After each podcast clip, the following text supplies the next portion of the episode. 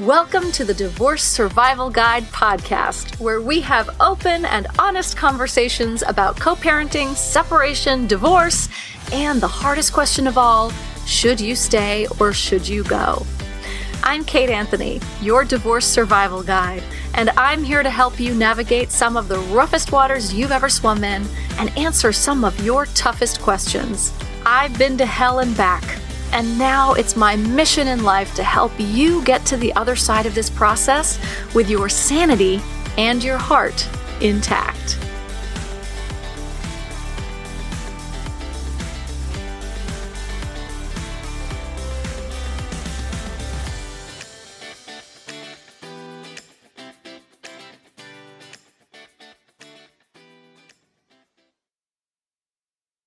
Hey everyone! Welcome back to another episode. I am so happy. I'm happy uh, that you're here and joining me for another episode. I'm happy to be moving on and away from politics for a bit. Um, how about that? Fucking miracles do happen today's episode, I'm super excited to bring you, bringing you a conversation uh, with a colleague of mine, my friend Elaine Taylor Klaus. And I met Elaine because we actually went through the same uh, coaching, training, and certification program many, many, many, many, many moons ago. Um, and but I met Elaine when my son was first diagnosed with ADHD when he was about six. And my son's diagnosis was pretty severe. And it was a living hell, to be perfectly honest. From about, um, from the time he was about six through maybe like fifth grade, it was super, super, super hard um, in our world. Um, I would have I so much. That's I think when my anxiety really kicked in, and I would have anxiety attacks every day when I just before pickup, and sort of every every afternoon after school with him felt like felt like battle. Felt like I was going into war, and I was sort of arming myself for time with my child. And then you get the guilt and the. I mean, it was so awful. And at that time, my coach recommended that I get in touch with Elaine and I start sort of looking at her work. And I got to tell you, it was a game changer for me. And good news for everybody.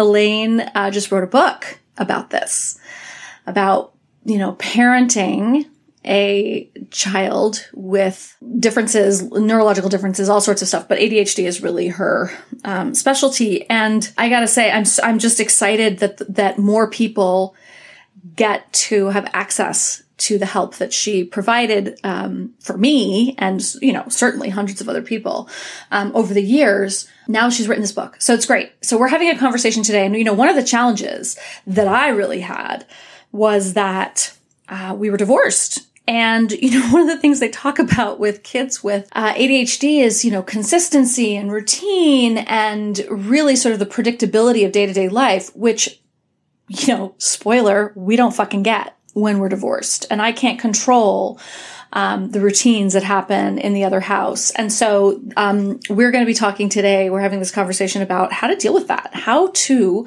co parent in separate households when dealing with um, kids with ADHD and other neuro atypicalities. I'm just made up made up that word, but you know what I mean. So, um, without further ado, I am super excited to bring you my conversation with Elaine Taylor Klaus.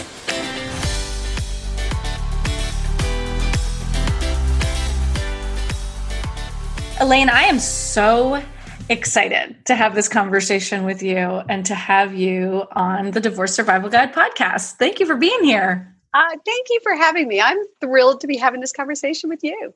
Yeah, me too. You know, full disclosure, I will say that you were, I want to tell everyone that you were so instrumental in my process going through when my son was first diagnosed. One of our mutual friends and colleagues sent me to you immediately. And your work really, I mean, truly impacted the way that I moved through my son's diagnosis and parenting him and everything that came after that. So this is not just a, for me, this is not just a, oh, let's interview an expert on the podcast. This is like, I am so grateful to you and your work. So I am so excited to promote this work and your book.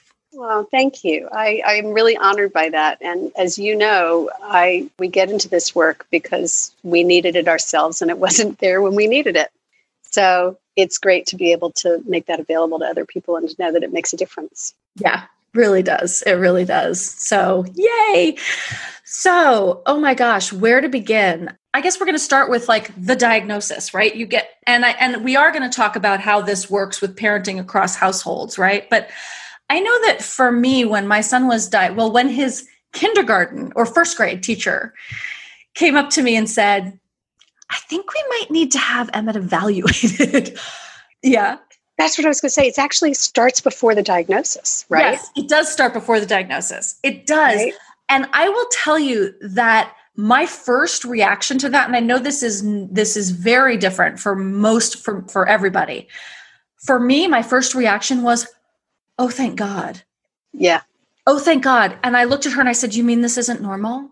And she said, no, honey, it's not. And I was like, oh, thank God. Because I thought I was going crazy. Mm-hmm. like, I, I, totally hear you. I, you know, when parents say my kid was just diagnosed, I usually say congratulations. Oh, right. And they go, what? I'm like, okay, because now you know what you're dealing with. Yes. And you can do something about it. But, you know, the reason I say it starts before diagnosis is because for most parents, like your son was diagnosed early. That it was. Mine too. Mine was still four at the first evaluation. Oh so I get it, right? But so, but for most parents, they've been living with this stress for years before they realize that there's a cause for it, that there's an underlying reason. And it creates friction in relationships. It causes a lot of divorce. Yes. And it's whether you have a diagnosis or not, if you got a kid who's struggling with some part of life or learning, Mm-hmm. It has this huge cascading impact on the whole family dynamic. And that usually goes on for years before you really discover what it is. Yeah. And especially, I think if it's probably, I would say, in my experience, it was my only kid. You don't really know, right? Like, this is your first time at the rodeo. You have no idea what's going on. If you have another kid who's neurotypical and there's no issues and it's easy, and then you get a kid like one of ours, then you're like, early on, you're probably like, oh, there's something. Oh, right. right. right. Oh, I got this. Yeah. For me, this was my only kid. This is my first kid. And I was like, huh? no one talked about this. Yeah, it, it's shocking because it, it's such a different framework when when nothing flows as you expect it to. And I do, I think you're absolutely right. I get a lot of parents who have an older kid who they get. This is, you know, I remember this one mom saying to me years ago, "This is not my first rodeo, but there's something going on with this horse." it's like you know right exactly and if it is your first rodeo it takes you longer before you're like something's wrong with this horse yeah yeah. And that was my experience too, is that my first kid was was about four when when they were first identified. But the thing was that I was still trying so hard to make it normal that I was I was in my own denial for years. Yes. Yes. Right. Even after a diagnosis, I was in denial. Sure. Like I was treating it, I was doing, I was checking the boxes, but I wasn't really shifting my understanding or my way of being with it and that's really what mm. was what the shift is. Yes that's interesting. So what was the difference in that for you? What was the what's the what was the difference between like i've, I've got the diagnosis i accept that this is what's going on or you know to some level right if you're tr- in treatment and you're working with it to the the other level of acceptance? Like what's the difference there? Well so i think in the early years i was in a fix it mode right? It was like, oh, here's a problem. What do I need to do to fix it? Here's the list of recommendations. Check. Vision therapy. Check. Occupational therapy. Let me go take this. Like, let me let me check into brain training. Let me like a, like a pinball machine, right? Let me try all these different things. Oh. Let me do a nutritionist. Let me do a. a. I mean, I cannot tell you all the different things I tried in those early years because I was trying to to make it okay right. right? To keep bringing it back to how can I make this normal? How can I make this fit into a box? And it wasn't until I so the shift went from being the fix it parent to to really understanding what was going on and shifting my expectations to meet my kid where they were, kids where they mm-hmm. were, mm-hmm. instead of trying to fit them into some mold everybody else had for them. Yes. And that was the real shift. And I remember actually vividly, my eldest kid was eight. And I was talking to a, very, very dear friend, one of my best friends is therapist. And they were then, by this point, they were struggling both socially and in school. And, and I looked at him in tears. I'm like, what do I do? Where do I start? I had like eight diagnoses. Right. And and he said, when it inter when when you're dealing with both school and life, that's when you really got to shift your approach. You got to do something different. Mm. And for us, it was a combination of things. It, part of it was the therapist said, go metabolic, go look and see what's going on with the body. And so we we did actually discover a gluten intolerance that was hugely impactful for us. Uh-huh. I am not saying that that's a panacea for everybody. No, we our, tried it. I mean, we tried no no difference whatsoever. right, one kid yes, one kid no. So right. But for this one kid, there was definitely a nutritional thing that was going on. And then as I began to get support from me and coaching for me, that was the real shift because it was about changing my way of being with it Yes. Instead of trying to fix it, fix it, I had to understand it so I could learn to be with it and manage it. And that's the shift. I, and I got to tell you, Elaine, when you talk about like the vision therapy and the OT and the like all of the things, I just had like a like trauma response to a it. visceral reaction, a right? Visceral response because I just remember all of this and I think about this poor little kid Right. This little kid that uh, we are dragging around every fucking day, every week to some new specialist to try to quote fix them. Mm-hmm. And what kind, I, you know, I'm like this horror about like what kind of damage just that does to right. them, right? And and I'm not saying that you know, because you hear from people who are like, vision therapy changed everything, or, you know, the gluten intolerance changed everything. Like all of, and so you're like, oh, okay, you know, and I'll try this now. I'll try, I'll try it because it's going to be the thing. And, you know, what's worse about this is that we had this experience with, and I, and I, I I'm curious about your um, thoughts on this with, because my son was, had ex- extreme colic. Like, mm, me too. So did mine. Yes, which they they definitely are linked, right? I don't know if if there's been a lot of studies done on it, but there's this correlation, right? Because it is a it is a you know sensitivity to input, whatever my brain isn't stimulation. yeah, you. yeah.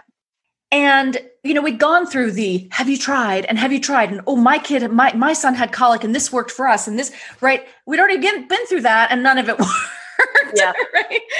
And we sort of bought into it the second time around, and it's oh god, it just breaks my breaks my soul. You know, I, am so there with you. I, I knew that I had a quirky, complex kid at two weeks. I am not exaggerating, and and it was, and this kid was 10, 8 to 10 before I started really shifting and getting the help I really needed. And that's not to say that I'm sure there was a value to vision therapy. I know there was a value to occupational therapy. Hmm. Like I'm I'm a true believer in OT. Yeah. But it's not a solution. It's not a panacea. Right. And and we tend as parents because we don't know any better. We're just looking for a fix, yeah. something to make it better go away. We want our kid to not be hurting. Yes. yes. And and so we're looking for something and and everybody's selling us answers. They're selling us snake oil and telling us it's going to be a fix. And and the truth is that we're talking about you know behavior management and behavior management takes time and effort it's yeah. it's not simple. It's not actually it is simple. It's not easy. Yeah, but it's, it's quite simple. Right? Yeah, I mean, I don't it's it's you like you would take you take aim on one thing, you work it, you come up with a plan, you tweak it, you modify the plan, you try it again. Like yeah. it's not complicated. It's just not easy to do. That's true. That's right. That's right. And I think that, you know, I just remember for me, coming to terms with certain things, coming mm-hmm. to terms with, I'll never forget, there was one day where I was at uh, the container store. Mm-hmm. And I was in line with him. I, I had brought him with me because, and I kept doing this. I kept right. going to the grocery store. right. Like I kept bringing him to the grocery store because it was important, right? I shouldn't do the grocery shopping when he's in school. I should take him grocery shopping because he needs to understand and he needs to learn about grocery right. and money and like whatever. It's a, you know, and uh, and, and I should be able to take my kid to the grocery. And I store. should be able to take my fucking child to the grocery store, right? right? A parent, a good parent, would do, be able to do that. Yeah.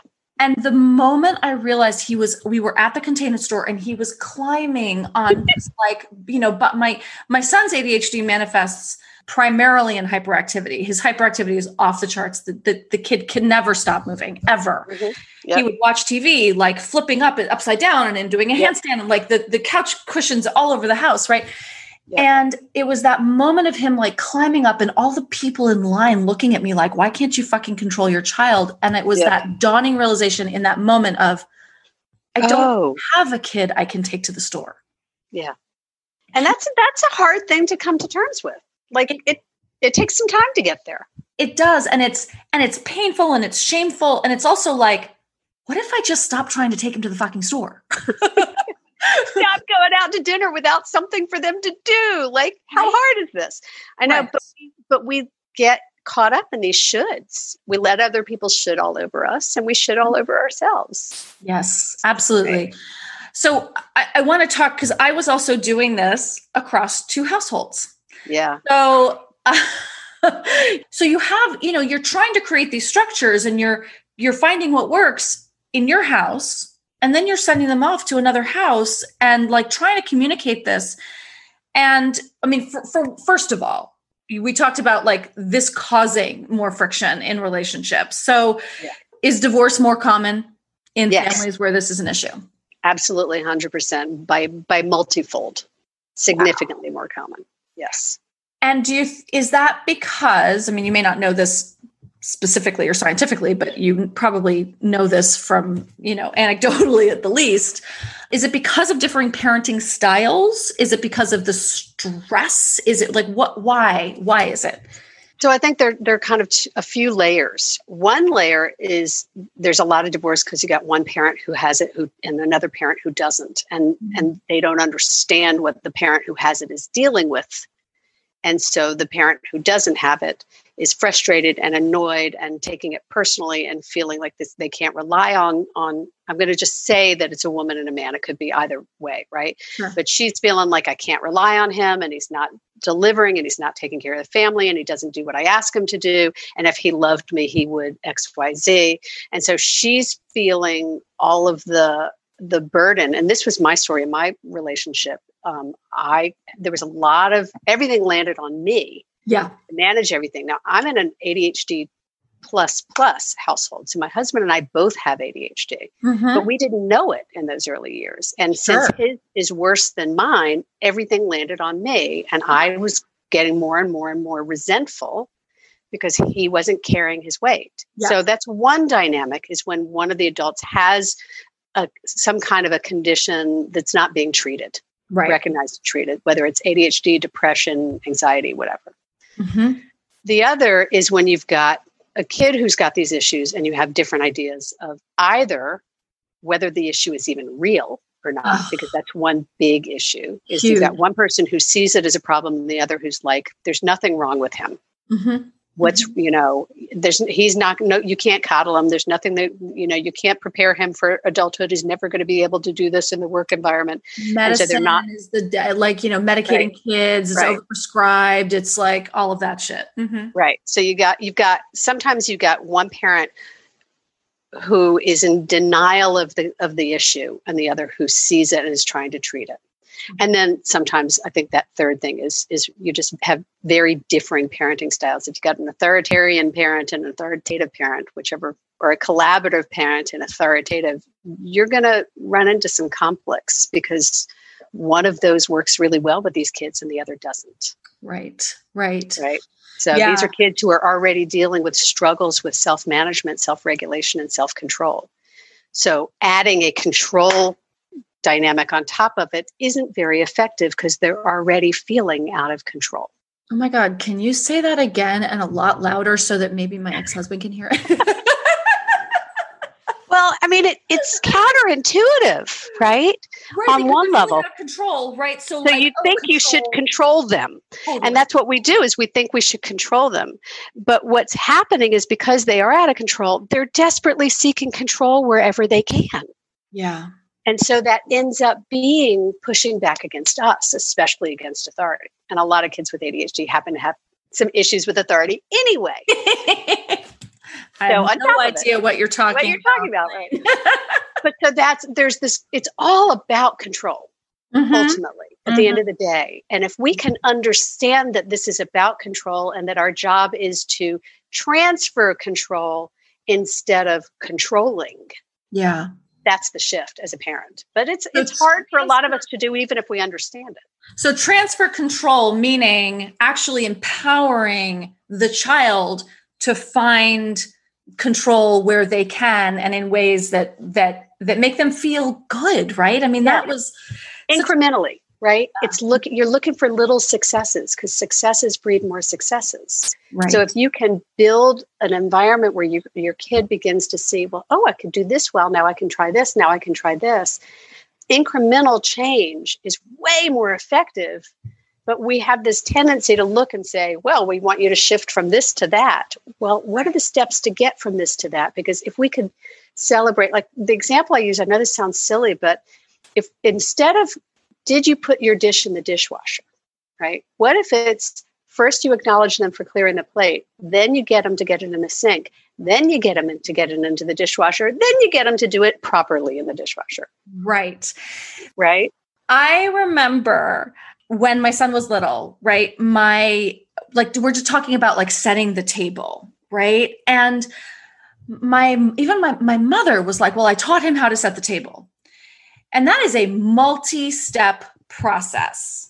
You showed him how to set the table. It's That's- different from teaching him. That's exactly what I said. I said Mhm. because she said, "Well, I don't, you know," and and my ex was like, "I don't know why he can't set the table." I taught him. I sh- you know, I showed him how to do it, and I was like, "You did show him how to do it, but you didn't teach him how to do it." And that is a complex multi-step process. And he's like seven or eight with Right. extreme ADHD. I said, "You're not. How about we maybe?" You should draw a chart of what a set table looks like and put it in the dining room. If like if this is a really important thing, this is what we were doing across across households, by the way. If this is a really important thing for you in your household, because it wasn't in mine, Right. then like maybe put a picture of what a set table looks like on the wall and have help him refer to it mm-hmm. because there's like a lot of shit that goes on a table to set Yeah. for a kid who's got, you know, attention issues. And the me- working memory, remembering what goes next to what and what order. Because my husband's kind of a stickler for like you have to have the full complement of silverware, and I'm kind of kind of like, do we need anything more than a spoon tonight? Right. It's soup. Why do we need a fork and a knife? Why do I need a fork and a knife? yeah, but if you expect the whole enchilada, then you gotta, you know, you, you have want to the give fine the crystal in the in China, then you know, right? You have Well, to. you know, it's funny, Kate. That's that's the world I grew up in. So I was raised in a proper home, maybe Uh-huh. not with crystal in China, but in a proper home where you sat up properly at the table. You came dressed to the table. You weren't, you know, boys had to have shirts or whatever, and you literally like it was about you had to sit nicely at the table and engage in conversation. And in hindsight, that was a crazy expectation for my d- family. One of my brothers was diagnosed early with what was called minimal brain dysfunction before it was called ADHD. I don't know if Oh you know that. God. But the other two of us were not ever diagnosed. But, you know, we're like, it was everything we could do to sit. Right. And when you're so trying so hard to sit and be good, you can't really engage in an interesting conversation because all you can do is try to sit and not not let them see you feeding the dog under the table. I mean that yeah. but that's how I was raised in a very proper environment. So it took me a while to overcome that expectation. Yeah. So that to give, and this I talk about in the, in the book, is, is to give myself permission to create the family dynamic that I wanted that met them instead of trying to hold them to some standard that I had been raised with because I thought that's what a parent should do. Yes, yes.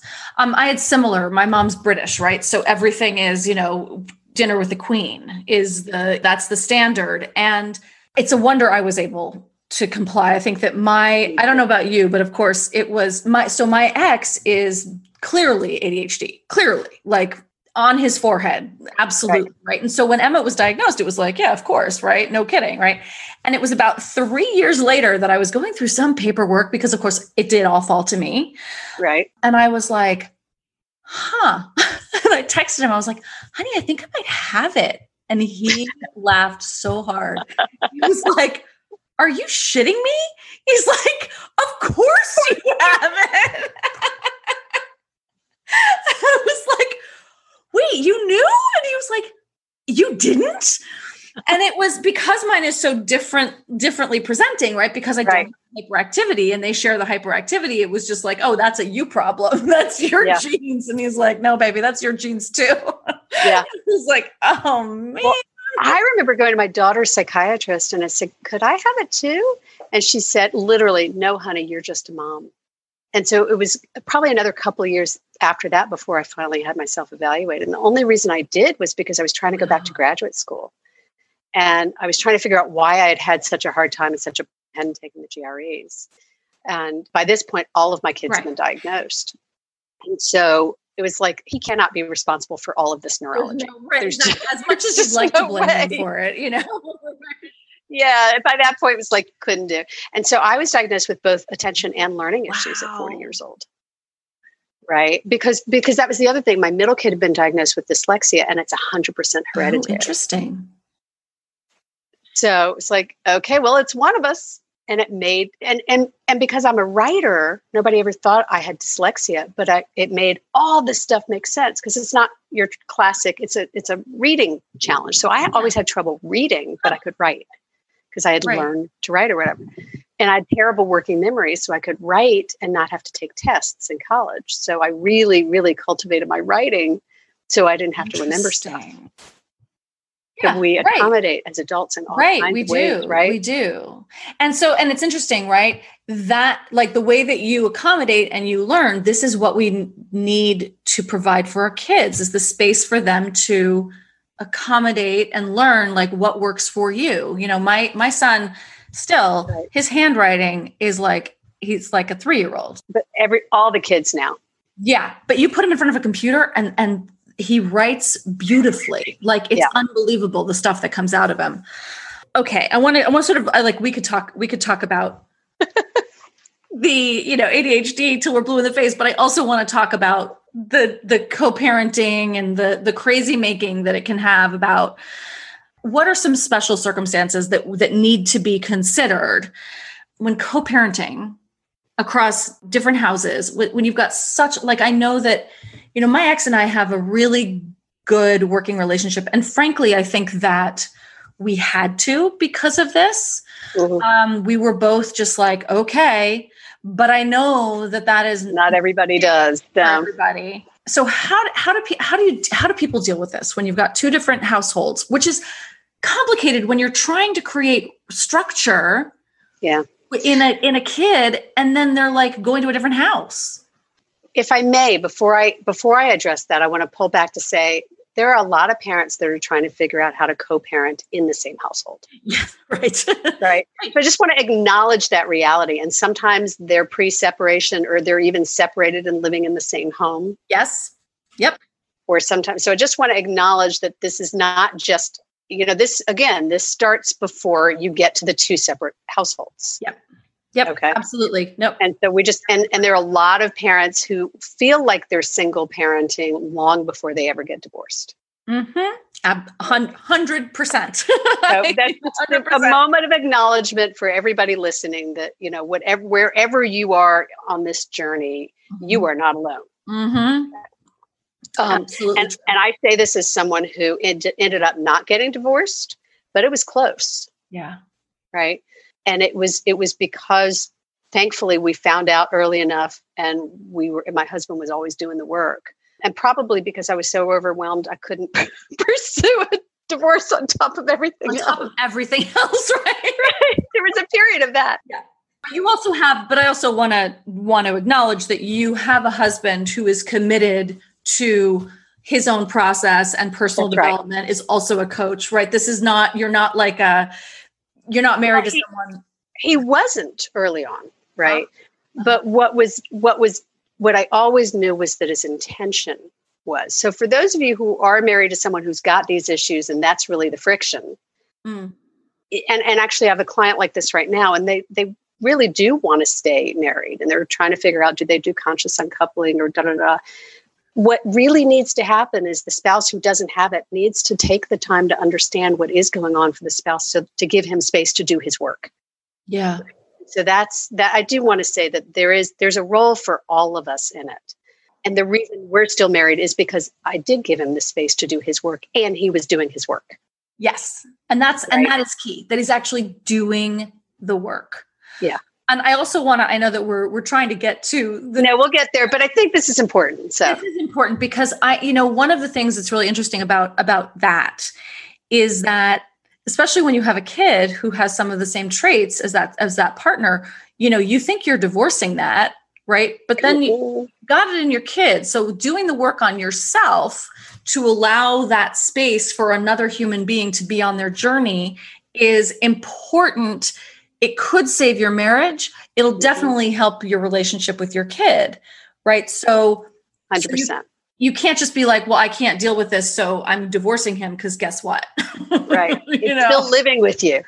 You're you still got it in this form of this child that you made together. Yeah. Right whom you really want to empower to become able to manage it. So you got to understand it well enough to help them learn to manage it. Exactly. Right? Yes. Definitely. So if you're lucky enough to do that while you're still spouses, great. If, if, if you get to that point where you're co- separately habiting, I guess is the word, the, the opportunity is to embrace structure, but don't let it become the a controller Mm. So we have this tendency. There's one thing about leaning into structure. There's another about letting it become. I'm not coming with the right word, but giving giving away, surrendering our, our ourselves to it. Like yes. this structure is a vehicle to help us achieve what we want to achieve.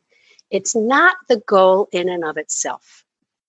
and this that. is where I think we we mess up in the ADD world, in particular, executive function world. Let me broaden it uh-huh. most okay. is that, or in a lot of issues actually around parenting, is that we start with the end. We start with the structure, right? You know, Stephen Covey says start with the end in mind. He doesn't say start with the end solution.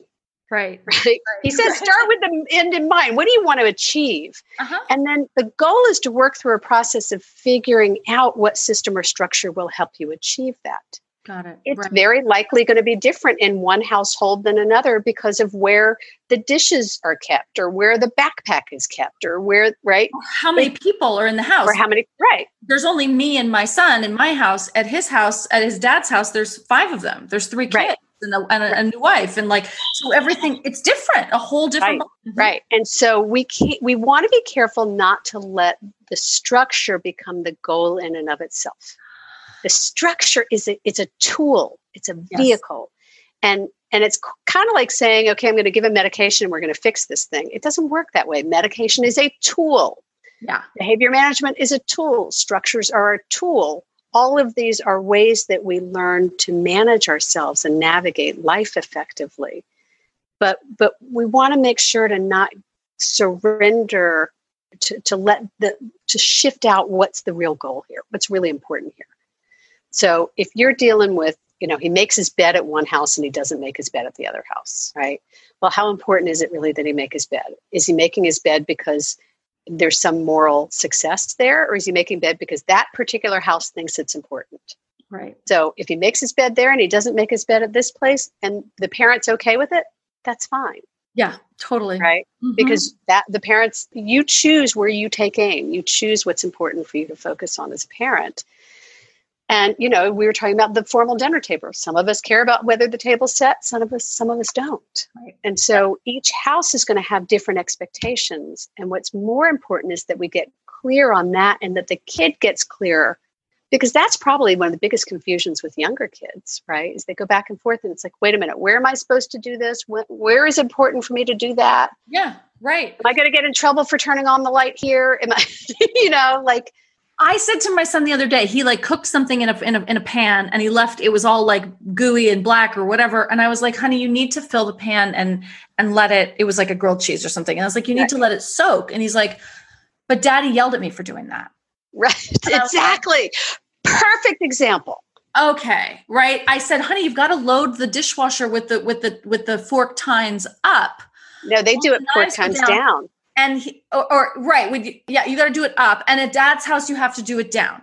And right. then I called dad, and I was like, Dad, you do the you do it wrong. Look, it says in Consumer Reports that you have right and i was just like half joking with him but i was like you're doing it wrong your favorite magazine tells you and he's like oh i know honey he's like but the way that our dishwasher works and the way that our our silverware balances we don't have a choice we have to do it down right and so but like this is this poor kid and, and, he's got a working memory issue and he doesn't remember right? And so we, we have to on the one hand we have to be clear but on the other hand we have to be a little a little flexible here. Like i i talk about we we teach this concept called flexible structure. Mm. so think about a bridge right? The only way that a bridge stays up is if it's got some movement in it. Right. Right. It cannot be rigid or it will collapse. It's got to be able to move with the water under it or the air that goes through Wind, it or whatever. Whatever. Right? Yeah. Right. A building, a bridge, any structure like that has to have flexibility to make the st- structure have integrity. Right. And it's the same way with our kids. We have to be flexible enough to say, wow, he's having a bad day. I'm just going to clear that plate for him today. Right. Mm-hmm. Or or he he that's how he does does it at his dad's house or you know whatever it is whatever and that's not being permissive it's being realistic yeah. it's allowing people to be human yeah. not pick point picking out every single mistake that they you know it's like please just like let's let's focus on what's important and trust that the other stuff will will come along over yeah. time yeah. I, I, was thinking about so this this client keeps coming to mind in our conversation which is really interesting because mm. the client from many many years ago she, she, was the one she's the one who said it's not my first rodeo. Yeah. Okay. Okay. So mm-hmm. she had an older daughter who was on her own like 24 years old and living in the world. She had a 12 year old with adhd adopted daughter who was not on her own. And and she was she she came to me because she realized she was waiting for her daughter to hit 18 and that was not how she wanted to spend the next six years so sad yeah totally. and, and she's the one who said to me the beauty of doing this work with me was that her daughter got to be a kid and she mm-hmm. stopped dragging around from appointment to appointment right as right. you were saying earlier right totally. so that's why she keeps coming up in my mind yeah one coaching session, I remember we're talking, she was totally freaking out because this 12 year old girl was eating pa- potato chips on the floor in the family room watching television. And when she got up and she left, there were crumbs on the floor. And so the mom catastrophized that when she's 24 years old and she has an apartment she's trying to share with a friend, she's not going to be able to have an apartment mate or take care of anything when she's an adult because she was leaving crumbs on the floor. Now, on the one hand, it's ridiculous, but on the other hand, you can see how it happened. Her older daughter had been kind of tidy. Yeah. And so then she had this really hyperactive 12 year old kid. And so it was that conversation about okay, what's really important here, right? What's really important here is that she maybe it's about focusing on looking around and seeing what your your wake is before you leave a room, because mm-hmm. you know we mm-hmm. people with ADD, many of us leave a wake behind us wherever we go, right? My living room, my couch is just right that every day. so, so it, it's not important what's important. What's in, this is really awkward to say. What really matters is that you choose one thing to be important at a time, and not try to do everything. Right. Because that'll make everyone crazy. Yes. Right. Right. Yourself included. So we call it taking aim. But if you if you take aim on one thing at a time, and it's like, okay, if you really care about the crumbs, then make that the place you're taking aim. But don't focus on the crumbs and the homework station and, you know, getting, making sure she's got what she needs for soccer and like choose one for her to yes. take independence on and you keep scaffolding the rest and then keep adding to it incrementally. But try not to take aim on everything. You know, this is a marathon here. Yes, I think you probably told me that in in a conversation many years ago, or I read it, in, and it, that was really, really, really helpful. Mm-hmm. Because you know, I remember, oh God, social media, right? I was at some point. I, I mean, Emmett was like, I don't know, he's 15 now. He was probably 11 or 12 or something, or even 13. I don't know, but I was saying something about. I, I made a post about something about making him lunch while I was making him lunch, blah, blah, blah, blah, blah. and the comments in the right all The were parenting police jumped in. parenting police jumped in. It's like he's old enough to be making his own damn lunch. Why- And Why, why are you making his lunch? And why are you? And I was so angry. And you know, my response was because I was when when you have a kid with any any form of special needs, you are taking aim at things that other parents Have don't have to deal with. And so I was dealing with such bigger issues at the time Yeah. that you were teaching your kid to be making lunch. I Yep. was dealing with the fact that I had a kid who couldn't sit in still in school and was diving into pillows and disrupting the classroom every single day and like like that's what I was dealing with. So if I was also trying to get him to make his lunch like oh good lord. Please, I know. So, so my favorite version of this story, because we, I think we probably all have one. right. right. my favorite version was older. My eldest was 18, 19, maybe 20 by this point. The long story short, we were trying to help them buy a car. Mhm, mhm. And I don't know about you, but one of the most stressful things in my life is Ooh, trying to buy a car. Freaks Forget me out. Like that in a house. Like that's just, I don't understand it. It's overwhelming, stresses me out. totally. And so we were exploring trying to do it in another state. Long story short, I reached out to a family member for help. I asked for help. Okay. And what I got back was, shouldn't she be doing this on her own? Now, this is my actor kid who lives in another state, Right. who is like, has ex- very, whose executive function is much better now than it was then, let's just Yes, say. And it's very Um, has done a lot of work, is very talented, is doing some amazing stuff in the world. And it's, and it's very, it's hard to be them. Yep. Right. Yeah. And they have a lot of issues that, that they struggle with and they work hard to manage and they're pretty public about it and they're amazing. Yep. And buying a car on top of trying to move an apartment and get a gig where they were moving to another city and like there was all this stuff going on. And I just was trying to find out what do you know? Like it was a really innocent question. And I was trying to like it was kind of an olive branch kind of a question, which I got smacked out of my hand. Oh, So I wrote I wrote an article called Bless Her Heart, She Just Doesn't Understand. yeah. And I would recommend it to anybody who deals with family members who may not be as accepting, or maybe, or friends or family members who may be a little more judgmental of the choices you're making. It's called Bless Her Heart. And I, and I do mean that in a Southern way. Right. Right. I'm gonna uh, email. Find the link and that, share it. Yeah. yeah, because I want to put that in the show notes for sure. Yeah. It's really like still to this day, I think about that. And this was many years ago now. It's probably six or seven years ago. But it it was such a telling indication of, you know what, sometimes people just aren't going to ever get it. Right. And and our job is to figure out how to not care. Yeah. And, And I think my super power has been learning to not take it personally. Right. And that's hard because it does, you know, I will say that as a mom raising a, a kid in this with this, you know, you're always feeling like you're failing. You're always feeling like you're behind the eight ball. You're always feeling, you know, all these You're things. judged. You're judged, you're criticized, your inner critic is going absolutely crazy.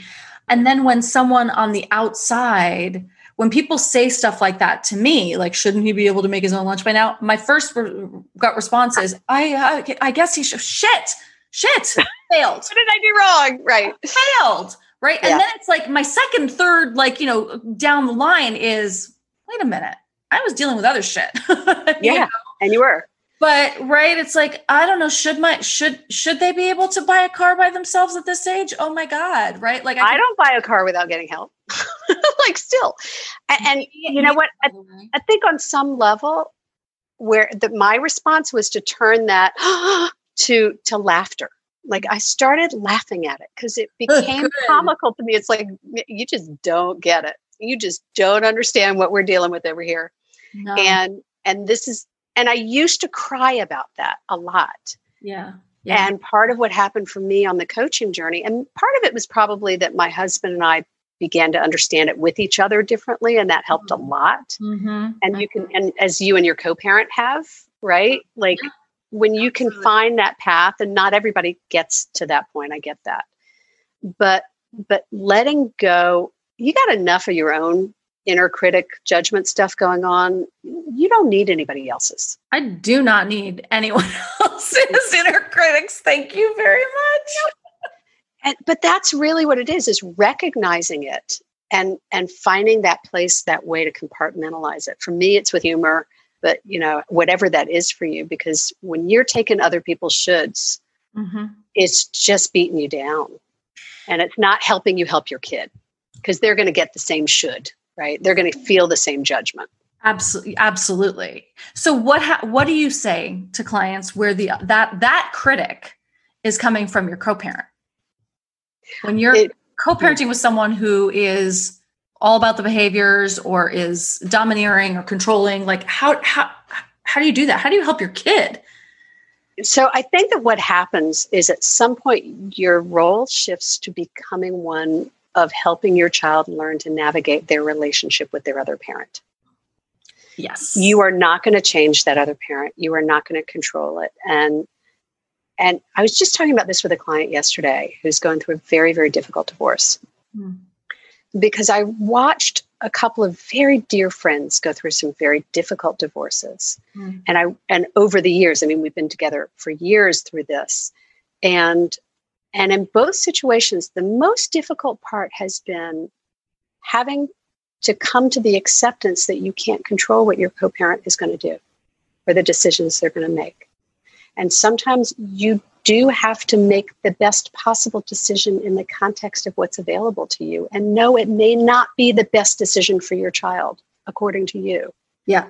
But, you know, this one co parent, she's like, well, I made the decision to let him do this because if I do that, then he's not going to fight me on that, and that's more important. Mm-hmm, mm-hmm, and yes. and so you are constantly thinking through, negotiating, and then making the best choice you can and it's not always going to be the best one you would make and you're coming to terms with that is i think probably the hardest part of co-parenting in a divorce and the most important yep. part the, the best gift you can give your child yes. and and the and the sort of bringing it back to that is being able to support your child in being in relationship with their with their other parent without judging that other parent even when you disagree with them is probably the hardest part is how do I stay out of judgment and be matter of fact, but still be clear this is what you're dealing with. No, he made dis- I know you're disappointed that he didn't show up when he said he was to, and I'm so sorry. And that's so hard to deal with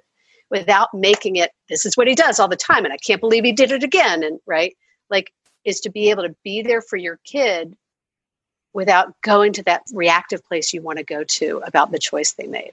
Is that too circular or is that Nope, I think it is. I like. I just want you to say it all again so that everyone can fucking hear it because that's you know everyone rewind, hit the hit the back the back yeah. button on the on your on your podcast. Well, it's sort of the bottom line of it is two things. One is you have to find a way of being with the decisions your co-parent makes that you disagree with.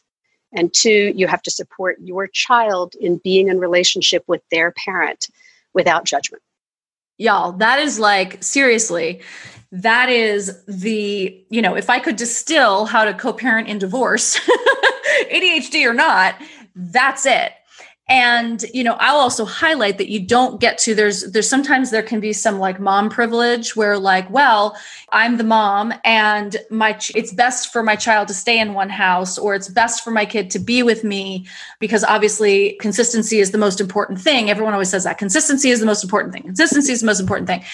And you don't get to do that. You don't get to use this as a as a weapon against your co-parent. You don't get to use it as an excuse or you know reason to keep them in what right? You have to actually learn to deal with it. You have to that's right. to, it's self-management. That's right. You have to and you don't have to like it to accept it. it yes. Right? You don't have to agree with it to accept it. In fact you have to be clear what you do and don't agree with. And that doesn't change that when you get to a point where you're co-parenting and this is true even if you're cohabiting and co-parenting let's be uh-huh. honest right yes. we cannot control this other human being who happens to be the parent of this child no matter how much we want absolutely yep and yep. so we yep. have to sometimes they're going to do it a way you don't agree when they're enrolling you to do it their way and you don't agree that's a different conversation Right. And you can say, right. And you can say, you know, Can't support this. I, I can't support this. I disagree, whatever. But you don't then get to turn around and do the same to them. Exactly. I have this really strong memory of my husband would get really upset. This is early, and he'd get really upset that I wasn't supporting him in something. And I finally looked at him and I'm like, "I- I'm not going to counter you on this, but I am not going to come to your aid to something I totally disagree with. I'm not going to. I'm not going to take that. I will. I will stay neutral. Uh huh. Right. I can promise you to stay neutral. Right. But But, I'm not going to. I'm not going to do that if I if I fundamentally disagree with how you're handling something. And that's a hard place to be and navigate in a relationship. I, I think you're absolutely right. Right. And I think that when you're co parenting, you know, there's this whole idea that we have to, the unified front thing, Mhm. right? We have to present a unified front.